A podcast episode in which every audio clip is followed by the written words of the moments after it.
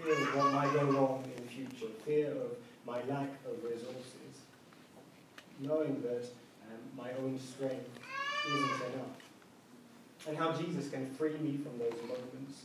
I thought of all the doors I lock myself behind.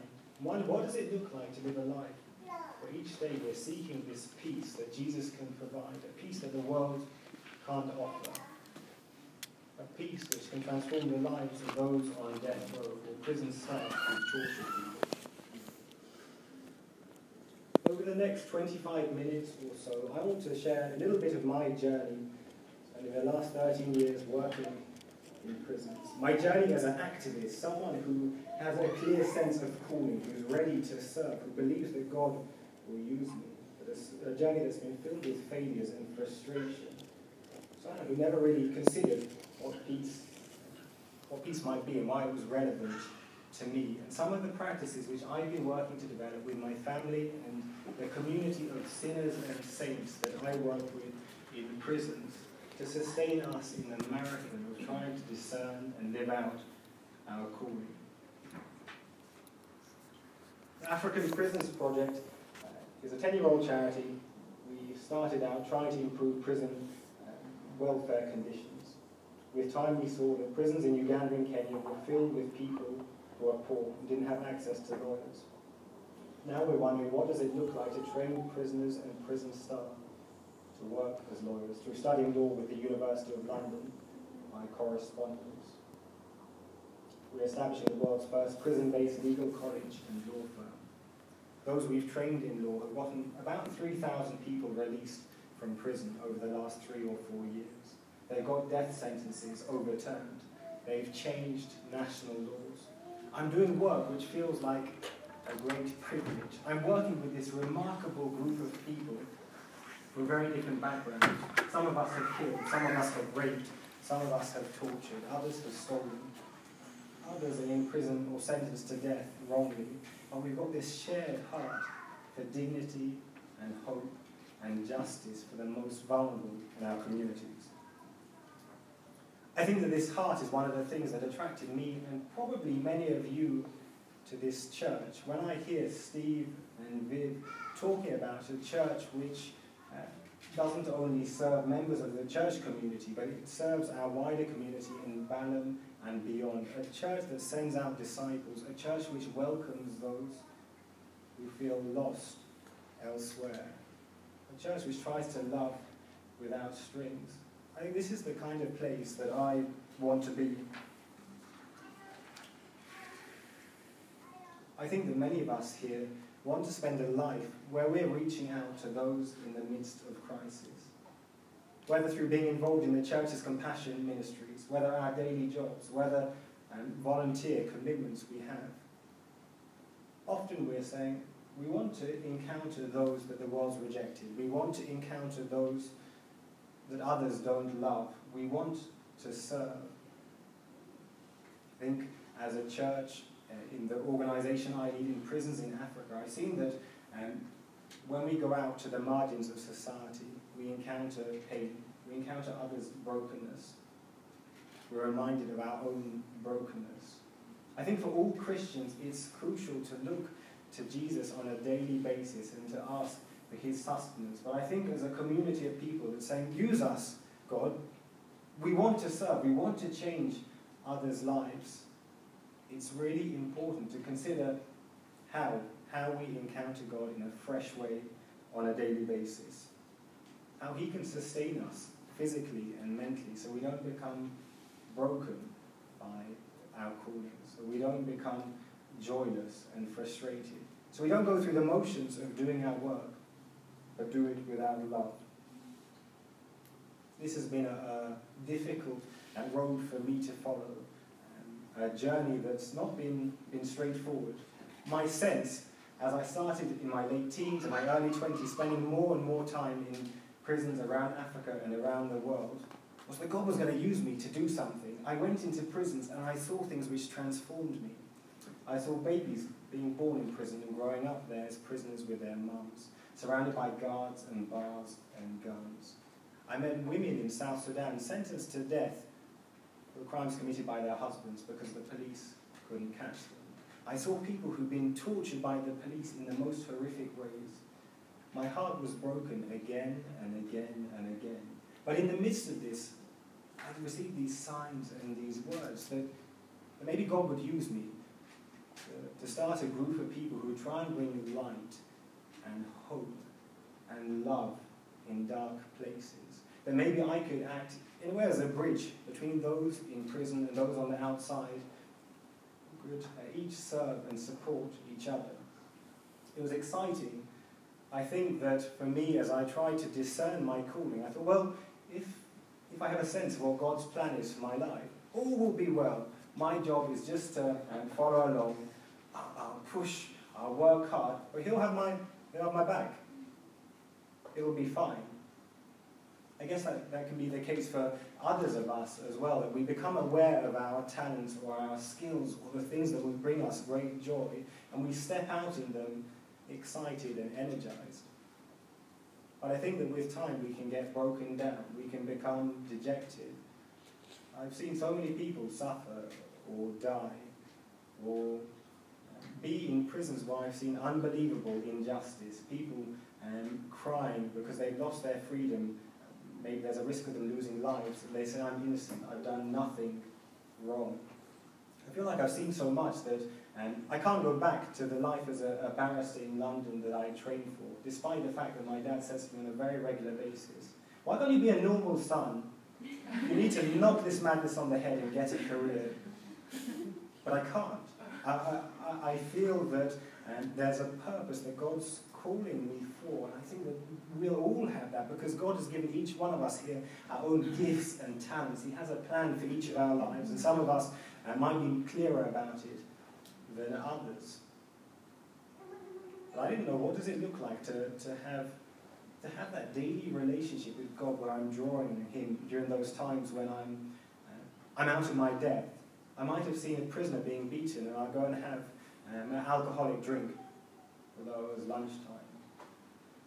I might feel overwhelmed by the responsibilities of manning, managing a team of people and become uh, frustrated and resentful with my staff. Overwhelmed with the challenges of trying to raise funds for my organisation. After a day of fundraising, spend the night clubbing and going into prison in the morning smelling of alcohol and cigarettes. During my uh, early years, as I was um, doing work establishing libraries and clinics in prisons in Uganda and Kenya, I, I put myself into situations, and I think often as a result of the pressure I was under, where I found myself having multiple HIV tests and waiting anxiously for those results. I reached a point where I thought, actually, I'm trying to live out my calling, I'm, I'm trying to follow God, but it's just not working. It wasn't clear how the church could equip me. I started life, you know, quite a quiet, Anglican church. Every week we could predict what was going to happen at what particular time. It was straightforward. Quite a few people seemed to doze through the service. I got baptized when I was 16 in a mostly West Indian Pentecostal church. It was vibrant. There was a strong sense of community. We knew uh, what church looked like on Sunday. But it wasn't clear how, what church looked like on a daily basis, how this community I was part of could sustain me in this work in prisons, and how we were sustaining each other um, in our work and um, in our daily lives. Uh, I grew up amongst people who I guess were somewhat suspicious of Catholicism, wondering about um, all the attention that Mary got. Asking, are Catholics real Christians? But it was with an open mind that uh, some years ago, someone said, why don't you go and see this nun I know? Sister Joyce offers a listening ear to people who are struggling in their work, or just who need someone who's um, outside of their environment to download and debrief on. So I went to see her at a time when uh, I was really struggling to, to process some of the things that I'd seen in the prisons I work in.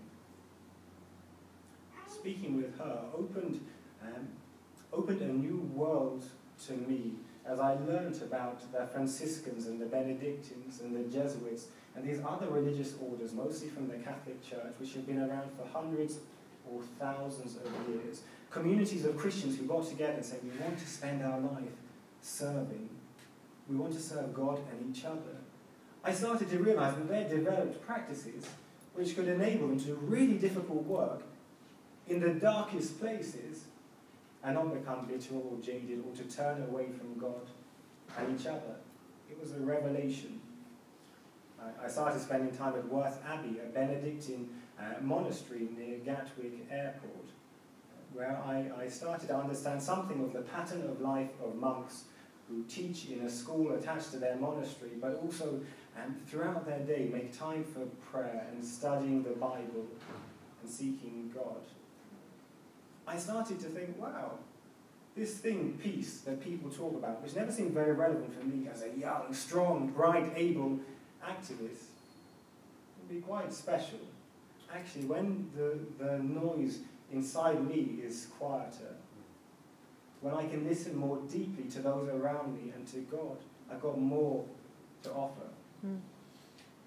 How do I stop in my own life to try and seek this peace that comes from God and nowhere else? In the midst of the demands of life in London and Uganda and Kenya, in the midst of the demands of email and family life and trying to make money and trying to process situations which I couldn't imagine. I want to spend a bit of time reflecting with you on some of those practices which I've been trying to, to develop.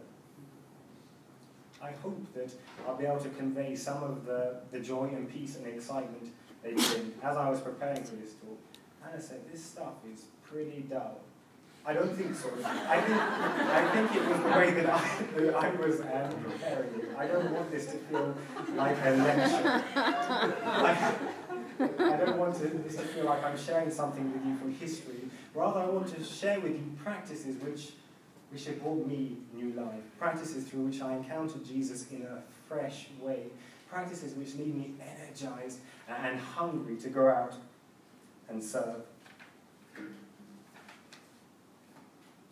And to, to serve um, as someone who, who feels that there's no alternative. The name Alexander means defender of men. Before Hannah and Frederick and I came to this church, we were looking at other churches. We went to one church in um, Collier's Wood, and a woman we'd never met before turned around and she said to me, You're going to set the captives free.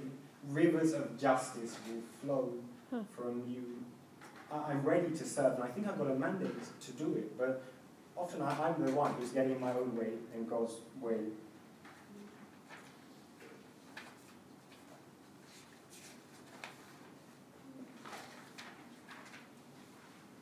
There, there are um, so many branches to um, monastic tradition. I'm going to touch on a few. I've, I've got a set of books um, which Hannah's put at the back of the room, which uh, might be interest, of interest to some of you as the weekend goes on um, to dive deeper. I've been inspired by Shane Claiborne. He's an American uh, Christian activist. He started the Simple Way community. Community of um, people from all different shapes and sizes saying we want to bring light and life um, to the people around us. We want to sustain each other and serve together. Reading his example challenged me that actually there are others who are living the kind of life I wanted to lead before I knew Steve and Viv and started getting to um, know you guys.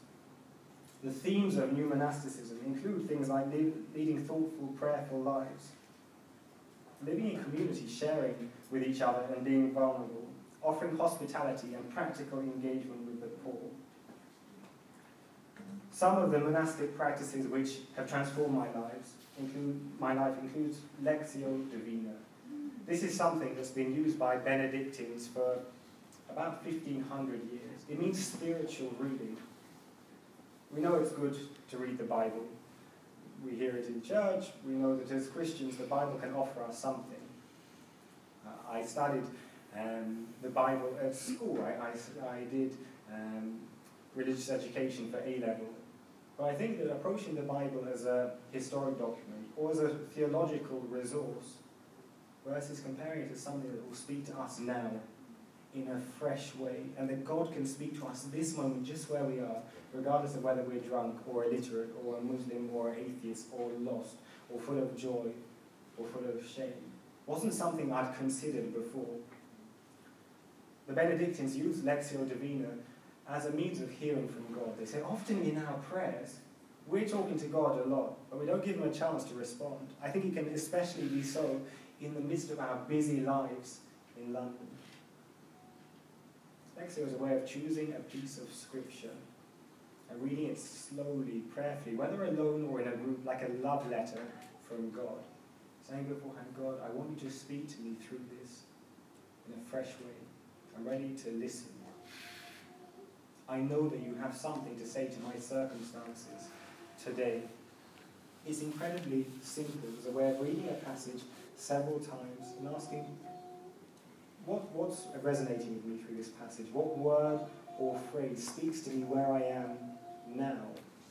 Reading it again and saying, God, what do you want to say to me through this passage today?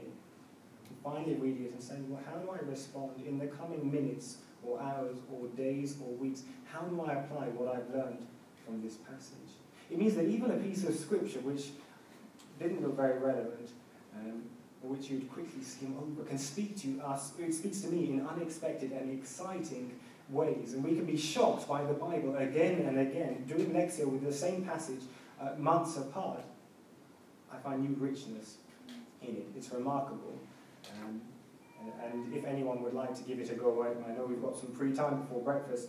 Um, tomorrow morning, Paul House said he's up for it, and I think at 8 we'll meet here or in the bar um, to spend some time doing um, Lectio and diving into God's Word in this way together.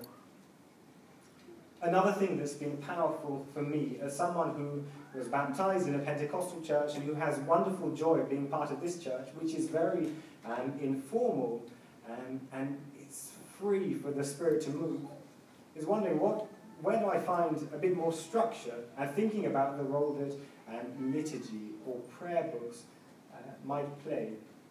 Shane Claiborne of The Simple Way developed a book of common prayer with morning and midday and evening prayers.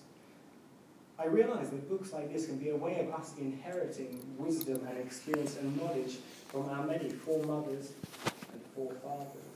A way of us inheriting wisdom from those who've gone before. For someone whose day is busy, having the discipline to say morning prayer by myself or with um, my staff or with prisoners and prison staff before starting our day, or stopping at lunchtime or at the end of the day, spend a few minutes looking at these scriptures and sharing these words and prayers can unite us. Unite us with each other within our community. Unite us with those who've gone before. I mean, even when we're feeling tired or hungover or burnt out or in the midst of a, a mental health crisis, we have a way of seeking God. We have a structure which uh, makes it easier for God to speak to us. The third practice, and one that we're going to um, experience together shortly, is the practice of examining. I know that um, Steve's been experimenting with it. My family and I have as well. Developed by St. Ignatius, the founder of the Jesuits. It's pretty simple. He said that God's speaking to us every moment of every day.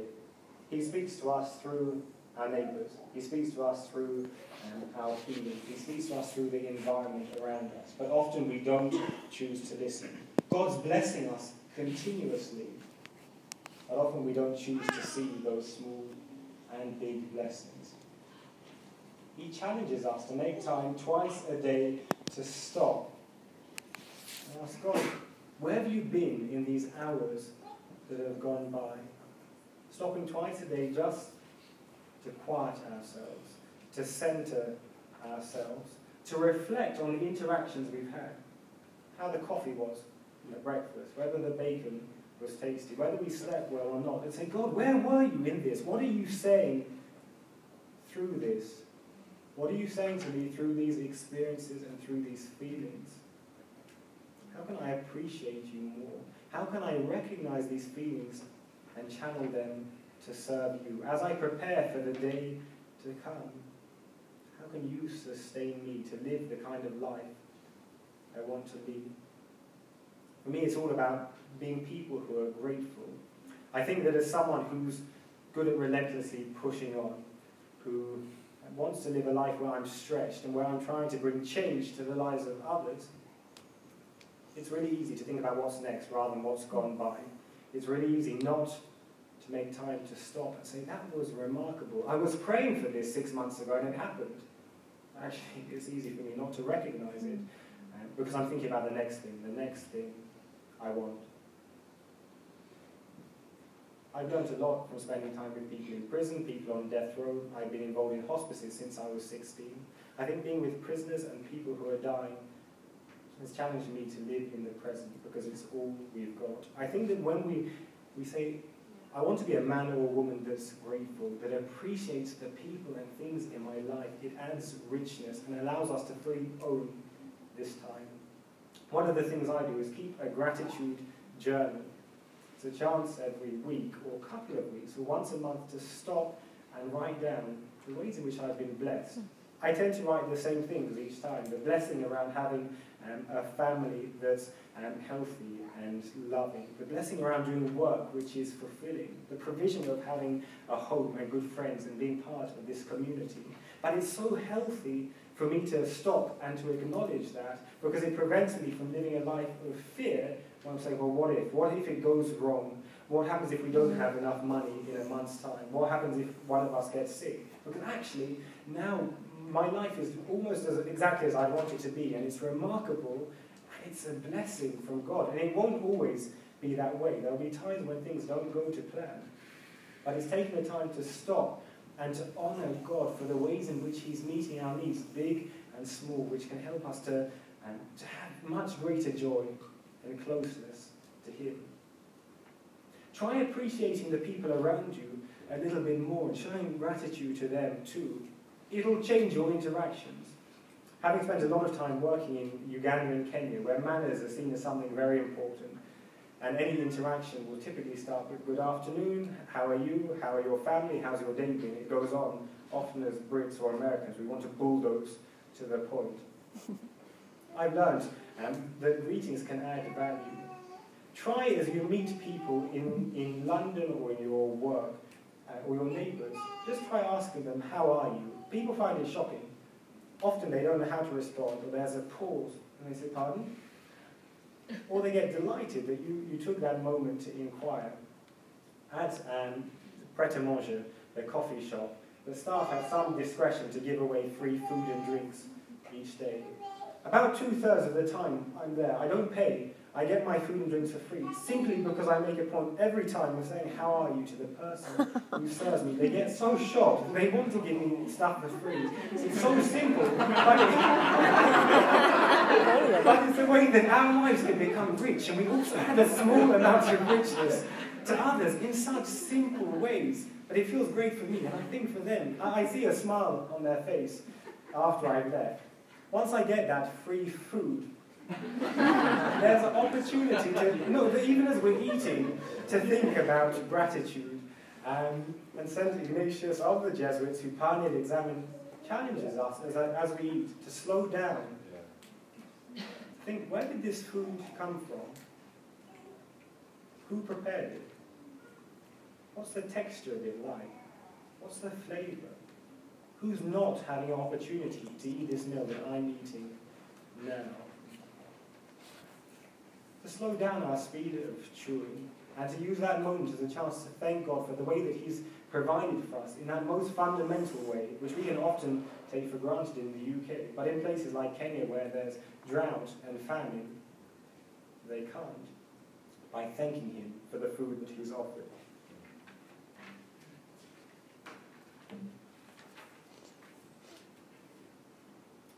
Before we go into this time of uh, prayer and examining together, I just wanted to say that if there are those of you who are who've been struggling with the same kind of things that I've spoken of struggling with, who find these ideas I've been sharing interesting, please come and have a chat with me. Um, I still lock myself away in the, um, the darkened room. There are still times when I on myself and, and fail. I'm someone who's really seeking to um, to de develop practices which allow me to hear from Jesus more clearly on a daily basis. And it's exciting to journey with others. My books at the back are available to you during this time. If there's anyone here who's heard about um, the possibility of visiting a monastery or convent who'd like to go to Worth Abbey, which provides unfortunately only men, the opportunity to go and spend a day or a night, in some days, living with the monks and sharing their pattern of seven times a day prayer from 6 a.m. to 9 p.m. And you're interested in going alone or going with me, I'd be glad to chat about it. It's a remarkable place. And again, for um, those who are interested in giving Lectio a try, um, and up for meeting Paul and I at 8 o'clock tomorrow morning um, at the bar and doing it there. Oh yes, that's that's everyone is welcome. To that. Um, you don't have to, to think. Well, maybe I won't know the right answers, or this is going to be like a Bible study, and I don't have much to say. It's, it's not like that at all. Everyone's contribution um, is valid. Often the most remarkable times are do Lectio, I do with Muslims who aren't familiar with the Bible, but God can still um, speak to them in, in unbelievable ways. So let's turn to the um, practice of examining for the last 10 minutes or so. In John 14, 27, Jesus said, Peace I with you. My peace I give do not give to you as the world gives. Do not let your heart be troubled. Do not be afraid. The theologian Dietrich Bonhoeffer said, We must be ready to allow ourselves to be interrupted by God. God will be constantly crossing our path and cancelling our plans. Will we choose to listen? Do we choose to receive that peace right now, just as we are? Let's close our eyes and uh, share a prayer from St. Teresa of Avila. May today there be peace within. May you trust God that you're exactly where you were meant to be. May you not forget the infinite possibilities that are born of faith. May you use those gifts that you have received and pass on the love that has been given to you. May you be content knowing you are a child of God. Let this presence settle into your bones. Allow your soul the freedom to sing to dance, to praise and love is there for each and every one of us. And let's take some time to be still, to become aware God's presence. Sometimes uh, it can be helpful to um, do simple breathing practices, and this um, breath prayer shared, by Dan Wills says that as we breathe in, we say, You are here, Lord silently to ourselves as we breathe out, and I am with you. You are here, Lord, and I am with you.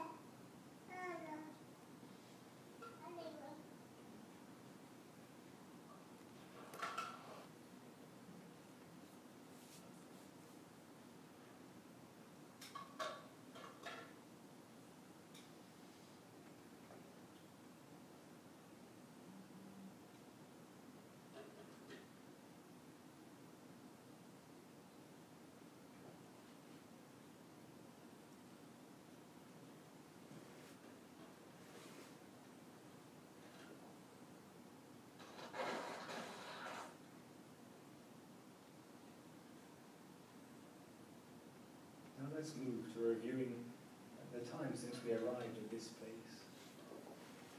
Giving thanks, giving thanks for the small details, the fact that we could be here, we got here safely, how tasty the sausages were, how sweet the pineapple.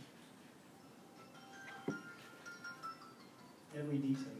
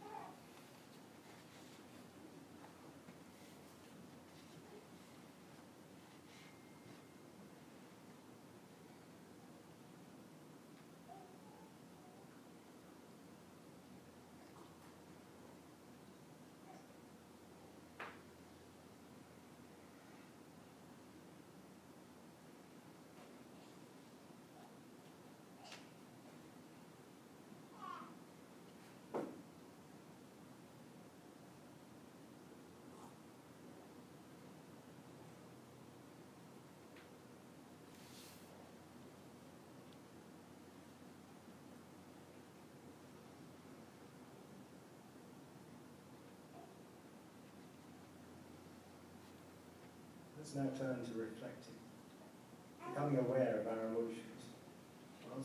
How am I coming to this moment? Name the emotion you're feeling, or the ones you felt over the past hours. And give each one to God. Invite him into the emotions. Welcome him to turn them towards his ends. You can also ask yourself here, did I choose Jesus' way in this situation? If you did, rejoice.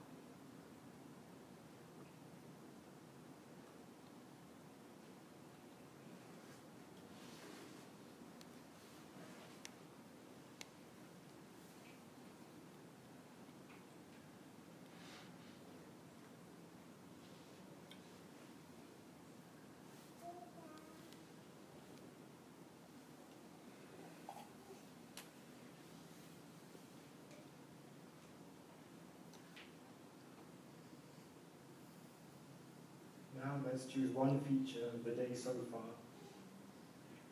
the time since we got here yesterday, and pray. Let our hearts to choose one joy, or sorrow, or frustration, or pain, or error to pray about. Give it to God completely.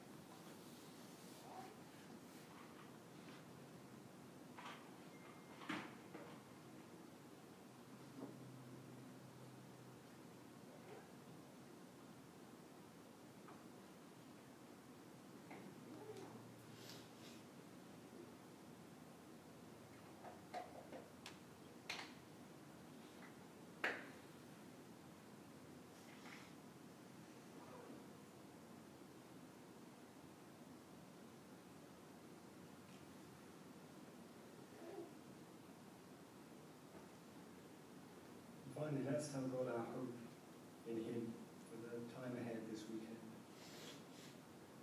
Let's look to the activities and time we'll have together with the expectation that God will be good, that we'll notice His